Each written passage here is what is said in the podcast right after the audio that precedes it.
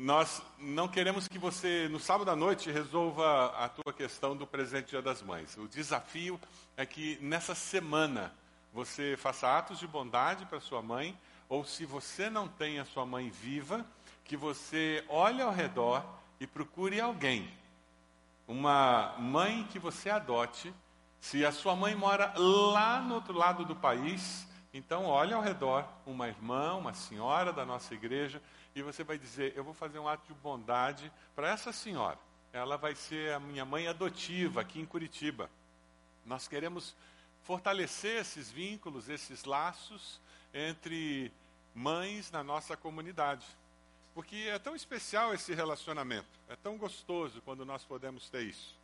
Mães têm um lugar muito especial na nossa história. É interessante, eu estava lendo algumas historinhas de mães, eu li uma história que eu achei muito legal.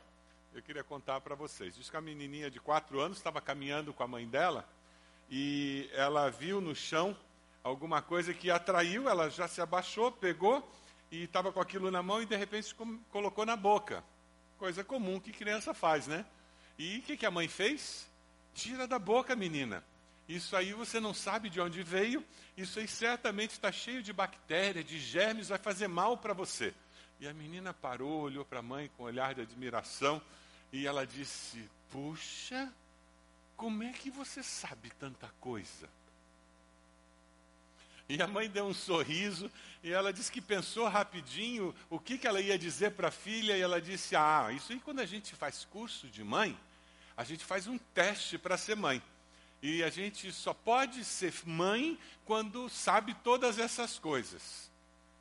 Aí a menina, ela deu um sorriso e disse: Ah, então quando passa no teste, aí você sabe todas essas coisas e é mãe. E quando não passa, daí você é papai.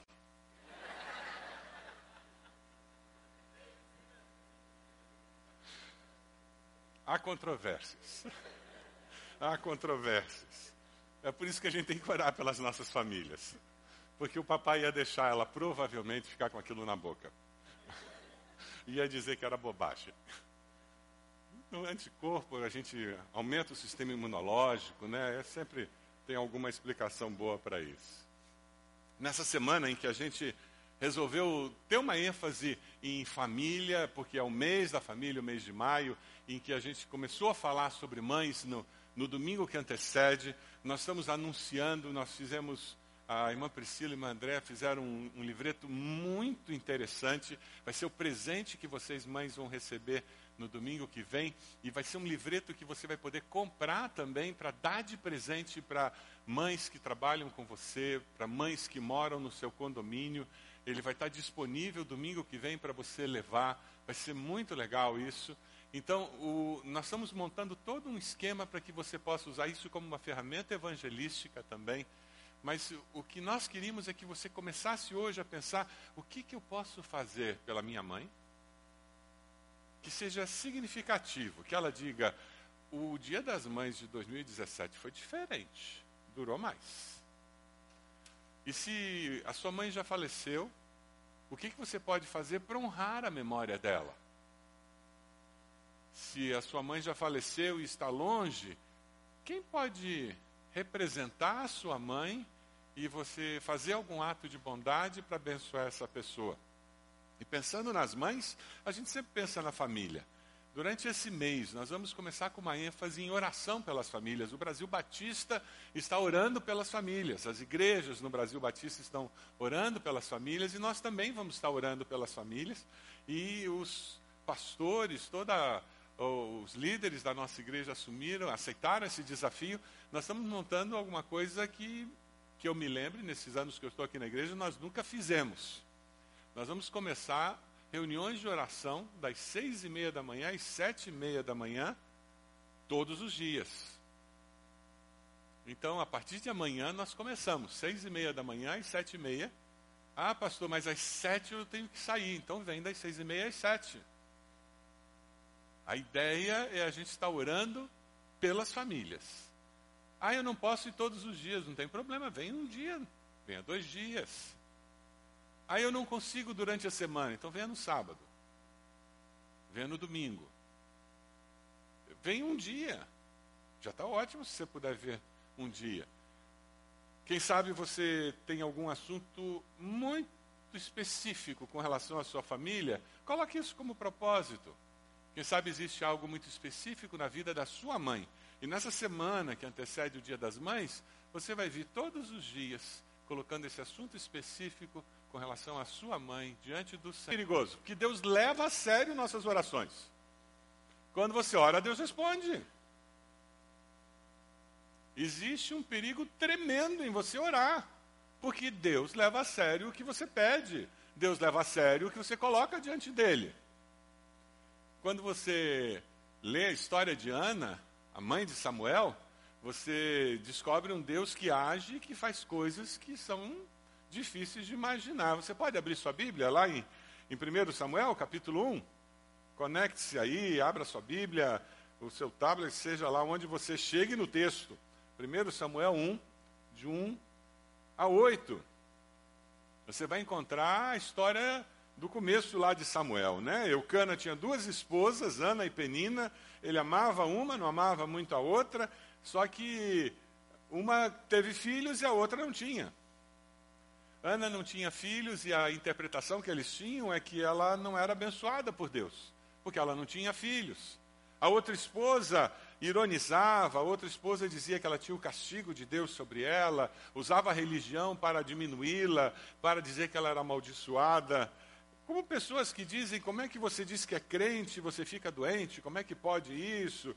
Você é crente e não fica rico? Ou você está tanto na igreja, seus filhos estão afastados da igreja? Como é que pode isso? Pessoas que acusam você como se o fato de você ser crente, ser discípulo de Jesus, fizesse com que você vivesse numa redoma de vidro, protegido das intempéries da vida. Não existe isso. Deus nunca prometeu isso. É interessante porque quando você lê a história de Ana, de Samuel, você percebe uma mulher que acreditava em oração. E ela não tinha medo de orar, porque ela sabia que Deus respondia a orações. Quando você chega no versículo 9, dê uma olhadinha aí, 1 Samuel, a partir do versículo 9. Ela, com essa agonia de alma de não ter filhos, de ser humilhada pela outra esposa, ela vai até o templo e certa vez, quando terminou de comer e beber em Siló, estando o sacerdote Eli, sentado numa cadeira junto à entrada do santuário do Senhor, Ana se levantou. E com a alma amargurada, chorou muito e orou ao Senhor. E fez um voto dizendo ao Senhor dos exércitos: se tu deres atenção à humilhação de tua serva, te lembrares de mim e não te esqueceres de tua serva, mas lhe deres um filho, então eu o dedicarei ao Senhor por todos os dias de sua vida, e o seu cabelo e a sua barba nunca serão cortados. Enquanto ela continuava a orar diante do Senhor, Eli observava sua boca. Como Ana orava silenciosamente, seus lábios se mexiam, mas não se ouvia sua voz. Então Eli pensou que ela estivesse embriagada. Ele disse: Até quando você continuará embriagada? Abandone o vinho. Ana respondeu: Não se trata disso, meu senhor. Sou uma mulher muito angustiada. Não bebi vinho nem bebida fermentada. Eu estava derramando minha alma diante do Senhor. Não julgues tua serva, uma mulher vadia. Estou orando aqui até agora por causa da minha grande angústia e tristeza. E ele respondeu: Vá em paz, e que o Deus de Israel lhe conceda o que você pediu. E ela disse: Espero que sejas benevolente para com tua serva. Então ela seguiu seu caminho, comeu e seu rosto já não estava mais abatido. Na manhã seguinte ela se levantou, eles se levantaram e adoraram o Senhor, então voltaram para casa em Ramá. Eucana teve relações com sua mulher Ana, e o Senhor se lembrou dela. Assim Ana engravidou e no devido tempo deu à luz um filho. E deu-lhe o nome de Samuel, dizendo: Eu o pedi ao Senhor. Se você olha os versículos 10 e 11, nós temos uma lição tremenda aqui. Ana tinha uma grande angústia de alma. Ela enfrentava uma crise existencial. Será que Deus não me ama mesmo? Será que Deus me rejeita? O que, que eu fiz de errado? No meio daquela crise existencial, ao invés de ficar agoniada, angustiada no fundo do poço, ou culpando os outros, o que, que ela fez? Ela buscou a Deus. No meio da sua crise, Ana buscou a Deus para enfrentar a crise. Qual é a sua reação quando a, a, crise bate a porta da sua casa? Quando a crise bate a porta da sua família? Como é que você reage? Você se esconde? É muito interessante como pastor você percebe as reações das pessoas. Existem pessoas que quando tem crise, elas se isolam. Se escondem em casa, não se relacionam com ninguém. Existem outras pessoas que, quando tem crise, elas se relacionam com todo mundo, pedem oração para todo mundo, expõem a crise para todo mundo. Tem pessoas que, quando têm dificuldades, elas têm vergonha de ter dificuldade, eles não contam problema. Tem pessoas que enfrentam câncer sozinhos. E é no meio da quimioterapia que a gente descobre, porque fisicamente é impossível esconder. Mas durante todo o sofrimento de descobrir a doença, de iniciar o tratamento, aquela pessoa enfrentou tudo isso sozinho, ninguém sabia. Qual é a sua reação quando a crise bate à porta da sua casa? Ah, queridos, nossa igreja é uma igreja relacional. Nós somos seres relacionais. Deus nos criou com esse, esse anseio, essa necessidade dentro do nosso DNA como seres humanos. Nós precisamos repartir os nossos fardos uns com os outros e aprender a confiar uns nos outros. E nós precisamos aprender a ser confiáveis. Nós vivemos em pequenos grupos em nossa igreja justamente para que essa experiência seja uma experiência diária em que nós estejamos amparando, apoiando, ajudando uns aos outros. Ana tem uma postura muito saudável. Ao invés dela ficar perguntando, Deus, por que eu? Por que eu? Por que eu? Por que eu? Ela vai aos pés do Senhor. Ela derrama a sua alma. Alguém disse com muita propriedade que quando enfrentamos crises na vida, ao invés de perguntar por quê, devemos perguntar para que Deus.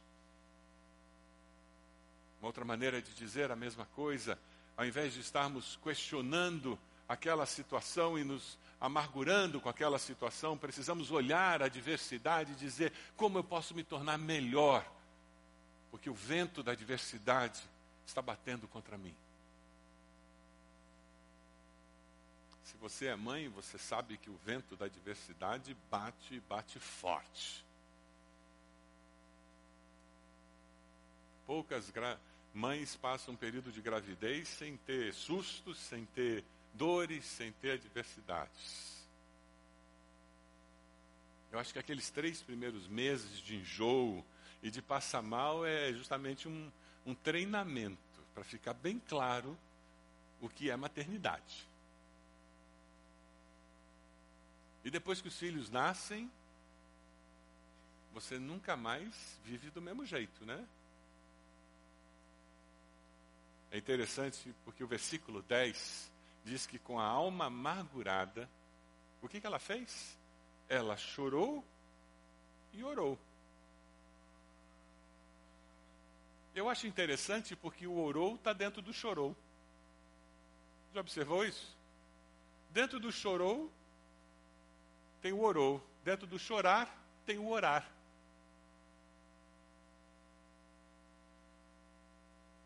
O discípulo de Jesus pode chorar diante do Senhor e transformar aquele choro em oração.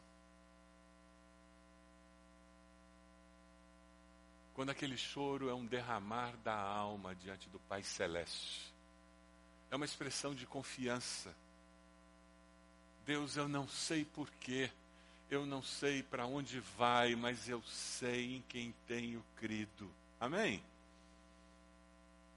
E é desse jeito que Ana chega. Ela não entendia porque ela não podia ser mãe, mas ela sabia que o Deus dela continuava sendo Deus. Você não sabe o que está acontecendo, nós não temos segurança com relação ao nosso futuro? Temos. Mas Deus continua sendo Deus. Eu não sei o que vem, mas eu sei quem tem o meu futuro nas suas mãos. Amém? Sabe, Ana tinha a segurança que o Deus do impossível era o seu Deus. Alguém disse com muita propriedade que os nossos impossíveis são possíveis com Deus. Então vá até Ele. Os nossos impossíveis são possíveis com Deus. Então vá até Ele, sem revolta, sem acomodação. Abra seu coração, enfrente as lutas da vida, crendo no Deus do impossível. Eu não sei como, eu não sei quando, eu não sei a solução, mas eu sei quem sabe. Aleluia. E é por isso que eu continuo. Essa que é a ideia do viver pela fé. Ana buscou o Deus do impossível. Versículo 20 fala disso e fala da experiência que ela teve. Assim Ana engravidou e no devido tempo deu à luz um filho e deu-lhe o nome de Samuel, dizendo que eu pedi ao Senhor. Quando você pedir uma bênção de Deus, por favor, não esqueça quem deu a bênção. Quando você pedir uma bênção ao Senhor, oração é perigosa, porque ninguém brinca com Deus. Não seja tolo de achar que a resposta que veio de Deus é fruto da sua capacidade, é fruto da sua influência. É porque você é bom, é porque você é uma mulher que sabe mexer os pauzinhos, que sabe manipular as situações. Não se iluda, porque com Deus não se brinca. Ana tinha a atitude certa. Ela creu no Deus do impossível, ela experimentou o Deus do impossível agindo na sua vida, ela viu a resposta de Deus e ela reconheceu que a resposta veio de Deus. Porque Deus sempre responde. Eu já falei aqui algumas vezes. Deus sempre dá três respostas. Uma das três nós vamos receber de Deus. Quais são as três respostas que Deus dá? Sim. Qual é a resposta que a gente menos gosta? Pergunta para a pessoa do lado aí. Qual é a mais difícil para você? Sim, não ou espere. Qual é a resposta mais difícil? Vamos fazer uma enquete aqui. Quantos aqui têm dificuldade para receber um sim de Deus? Levanta a mão. Ninguém. Quantos aqui têm muita dificuldade de receber um não de Deus? Ah lá. Quantos aqui têm muita dificuldade de receber um espere de Deus? Olha em volta. Um bando de ansioso. Um bando de ansioso. Essa é a nossa maior luta. A hora que Deus não se move, não saia do seu lugar. Lembra a história no deserto? Deus conduziu o povo no deserto e como é que era a coisa? Durante o dia tinha uma nuvem. À noite tinha o quê? Fogo. E o povo se movia quando? Quando o fogo ou a nuvem se movia. Quando aquilo parava, o que, que eles faziam? Parava. Quando Deus fica em silêncio, aquieta Como diz o outro, assento faixa. Espere a resposta certa. Talvez você tenha pedido o impossível para Deus. E talvez você tenha dificuldade de enxergar esse impossível transformado em possibilidade, porque é uma coisa tão impossível que está difícil para você decodificar. Deus está respondendo mas vai demorar um tempo para você conseguir enxergar a resposta. Jeremias 33, 3 é conhecido de nós. Vamos dizer juntos? Clame a mim, e eu responderei, e direi coisas grandiosas e insondáveis que você não conhece. Insondáveis que você não conhece. Tem alguém que precisa receber esse texto de você hoje? Tem alguém que precisa receber pelo seu celular esse texto? Sua mãe precisa receber esse texto? Um filho? Quem sabe uma pessoa que você está discipulando? Alguém da sua célula? Pega o celular aí. Manda o texto para a pessoa e diz: Olha, estou aqui no sermão. Ouvi um texto Deus falou meu coração, me lembrei de você. E essa é a segurança que você tem. Deus responde.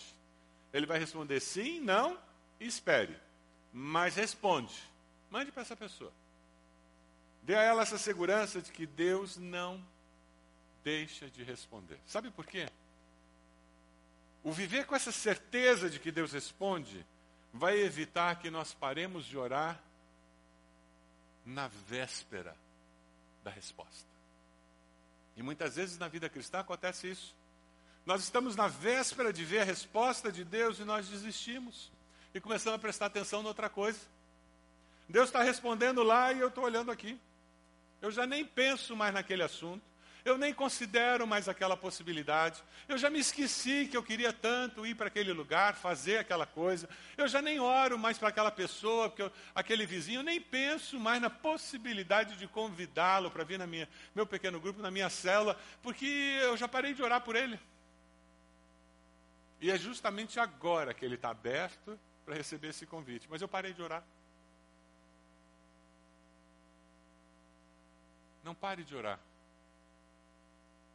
pode estar na véspera da resposta, porque Deus sempre responde.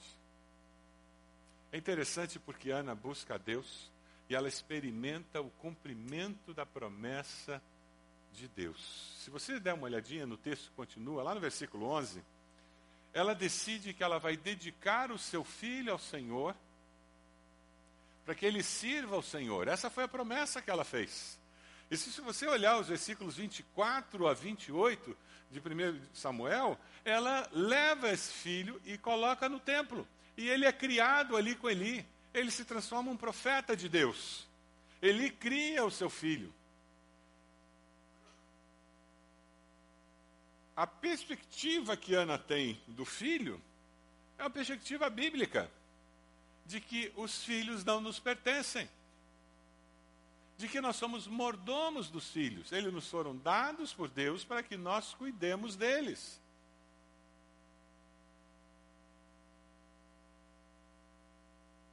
Mamãe, eles não são seus.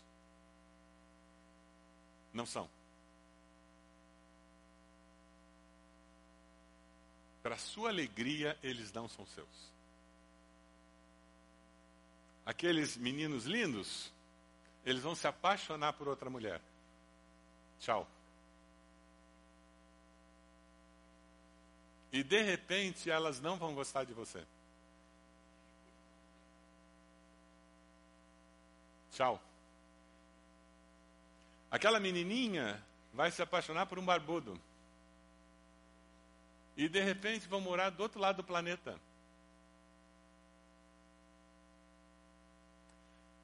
Nós não criamos os filhos para nós, nós criamos os filhos para a vida. Aproveite enquanto você os tem perto de você. Viva com eles. Influencie-os, abençoe-os, passe valores. E entenda que essa é a tarefa dada por Deus mas você não os tem como propriedade. Eles são seres humanos com livre-arbítrio. E conforme crescem, eles passam a tomar decisões. E quando chegarem na vida adulta, tomarão decisões usando o seu livre-arbítrio, que nem sempre você concordará com elas. E o ministério de oração da mãe, do pai, se tornará ainda mais importante do que quando eles estão crescendo. E muitas vezes o joelho dobrado será a única influência que você terá sobre seus filhos. Porque, como adultos, eles estão fazendo as suas escolhas. Você está preparada para isso? Você está preparado para isso? Você só estará preparado para viver isso se você criar os filhos entendendo que eles não são seus.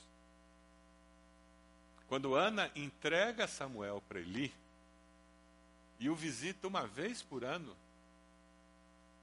ela vive uma realidade tremenda de que o filho, o presente tão esperado, não era dela, era do Senhor. Quanto tempo você ora pelos seus filhos todos os dias? Você ora pelo, pelos professores, pelas professoras dos seus filhos? Você ora pelos amiguinhos, pelos amigos, namorada, namorado? Você ora pelo futuro cônjuge? Ah, mas só tem cinco anos. Vai chegar mais rápido do que você imagina.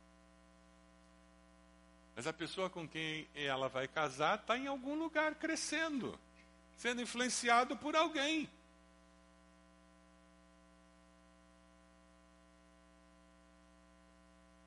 Você ora pela igreja do seu filho, pelo pastor dos seus filhos?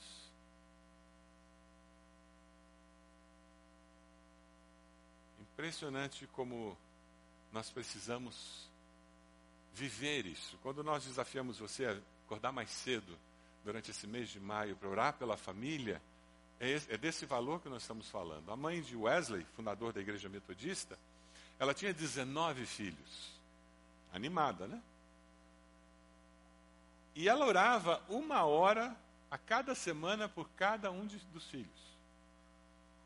Toda semana ela orava uma hora por cada um dos filhos. Era a história muito interessante, porque imagina ela em casa com 19 filhos, a loucura que era. Mas os filhos sabiam que quando a mãe estava sentada com o avental na cabeça, ninguém podia fazer barulho e nem falar com ela. Porque mamãe estava orando. Eu me lembro da minha esposa contando histórias quando os dois estavam pequenos, naquela fase doida em que você parece que não, não tem vida, você vive em função deles, né? Ah, eu me lembro da Ed dizendo: Hoje eu me tranquei no banheiro para conseguir orar. E os dois ficaram na porta do banheiro batendo. Pelo menos eu sabia que eles estavam lá.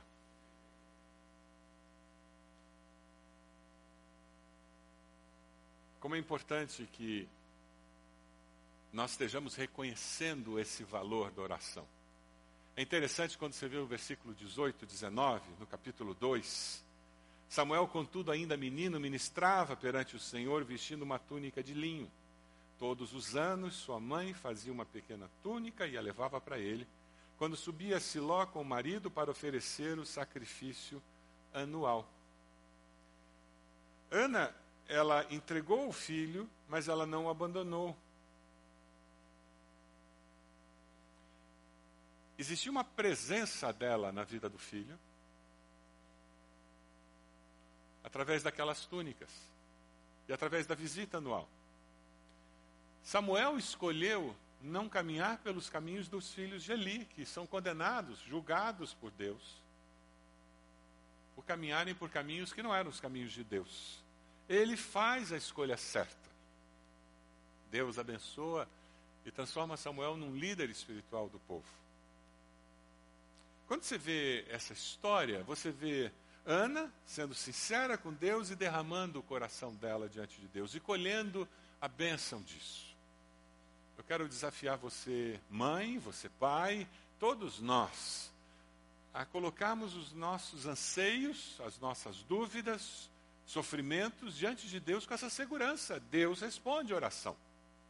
Confiar em Deus no meio da crise, porque Deus há de nos dar vitória. Amém? Crer que Deus fará o impossível se tornar em alguma coisa possível. Eu li uma história que mexeu comigo de um homem que a esposa mandou ele sair com uma outra mulher.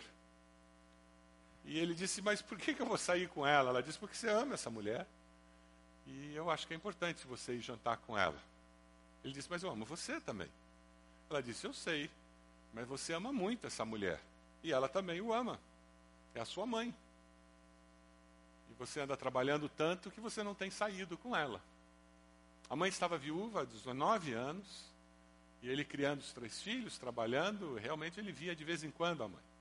Ele telefonou para a mãe E ela, quando o filho ligou à noite, perguntando se ela podia sair com ele na sexta-feira à noite, ela disse: Por quê? Está acontecendo alguma coisa? E ele disse: Não, eu só quero sair com você. E ela disse: Mas tem alguma coisa errada? Desconfiada. E ele disse: Não, eu quero passar algum tempo contigo. Foram para um restaurante. E ele disse que foi muito interessante porque a mãe foi ao cabeleireiro, colocou a melhor roupa que ela tinha. E ele disse: Quando nós entramos no restaurante, ela segurou meu braço. Parecia uma primeira dama entrando no restaurante. Sentamos à mesa. Quando chegou o cardápio, por causa da meia luz e o tamanho das letras, ela não podia ler direito. Ele começou a ler o cardápio. Ele disse que no meio do, das entradas ele percebeu que ela estava com os olhos marejados, olhando para ele. Ele disse: O que, que foi? Ela disse: Antigamente quem lia o cardápio era eu para você. E ele disse: Então deixa eu agora retribuir. E ele registra essa história dizendo que durante todo aquele jantar foi muito agradável. Conversaram sobre tudo. Sobre eles, sobre a história da família. Perderam a hora. Não lembravam mais do tempo. O cinema que estava planejado depois do jantar foi para o espaço. Foi muito agradável. Quando terminou o jantar, ah, ele disse: temos que fazer isso mais vezes. E a mãe disse: claro, mas a próxima vez eu é que vou convidar. Eu faço questão. Ele levou a mãe, chegou em casa, contou para a esposa como foi agradável. Alguns dias mais tarde, a mãe faleceu, teve um infarto fulminante. Passados dois dias do enterro, chegou uma carta do, do restaurante onde ele tinha jantado com um voucher de um jantar. E tinha um bilhete da mãe. E a mãe dizia: Eu, eu quero agradecer por esse tempo inesquecível. Você não imagina o que significou para mim o tempo que passamos juntos. Como eu não sabia se eu estaria viva, eu tomei a providência de marcar logo esse jantar. E quem sabe, se eu não puder ir com você, você pode ir com a sua esposa. Ele escreve esse artigo contando a experiência. E ele termina com a seguinte afirmação: Nesse momento, compreendi a importância de dizer a tempo: Te amo. E de dar a nossos entes queridos o espaço que eles merecem. Nada na vida é mais importante que Deus e a tua família. Dedique tempo a eles, porque eles não podem esperar. Hoje, hoje mesmo, entre em contato com seu pai, sua mãe, sua filha, seu filho, e diga a eles como você os ama. Quem sabe saia para jantar ou para um cachorro quente, bem gostoso, temperado com gratidão, temperado com amor e com muito carinho. Que Deus nos abençoe. A história é singela, mas que mexe com o coração. Eu agradeço a Deus pelas vezes que eu saí com a minha mãe. Ela há 10 anos está com Alzheimer. Ela não sabe quando eu vou lá. Eu sei. Nesse dia das mães, eu vou dar uma outra boneca para ela. Ela passa o dia com a boneca no colo. Ela tem 89 anos. Ela não sabe do meu amor. Mas eu sei.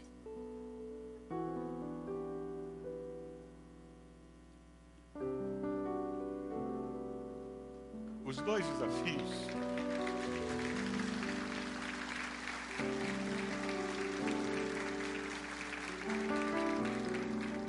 Os dois desafios dessa manhã separe tempo pela sua família, junto como igreja. Mas você vai ter que cair da cama mais cedo. E separe tempo essa semana para fazer algo significativo pela sua mãe ou por uma mãe que você vai adotar.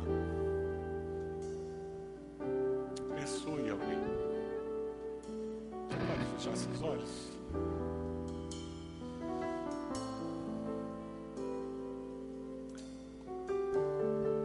Coloque sua família diante do Senhor com gratidão, pedindo bênção de Deus sobre o seu lar. Pedindo que Deus traga cura onde existe relacionamento quebrado. Que Deus renove compromisso onde existe compromisso, amor. Que Deus nos ensine a dizer eu te amo com ações, com palavras, com atitudes.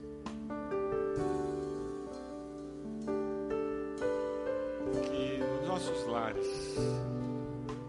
nós vivamos plenamente o Evangelho que nós cremos. Que nós possamos ver o impossível de Deus.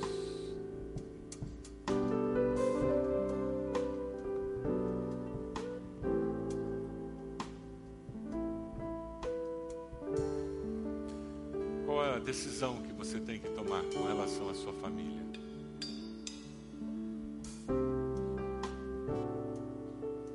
Qual a decisão que você tem que tomar com relação à sua mãe? Você vai comemorar essa Semana das Mães? Para honrar a memória de uma mãe que já faleceu?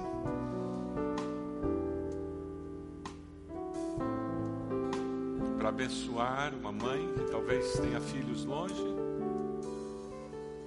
Ou não tenha sido honrada pelos seus filhos?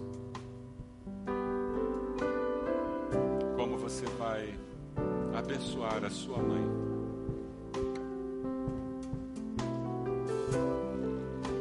Deus, nós nos colocamos diante do Senhor.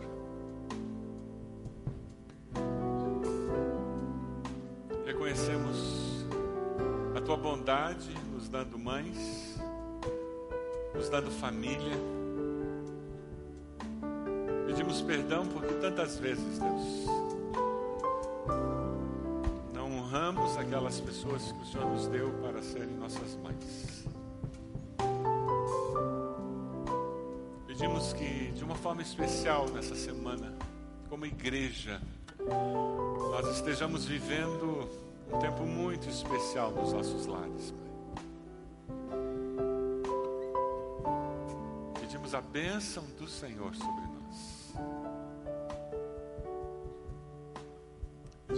nossos lares sejam fortalecidos,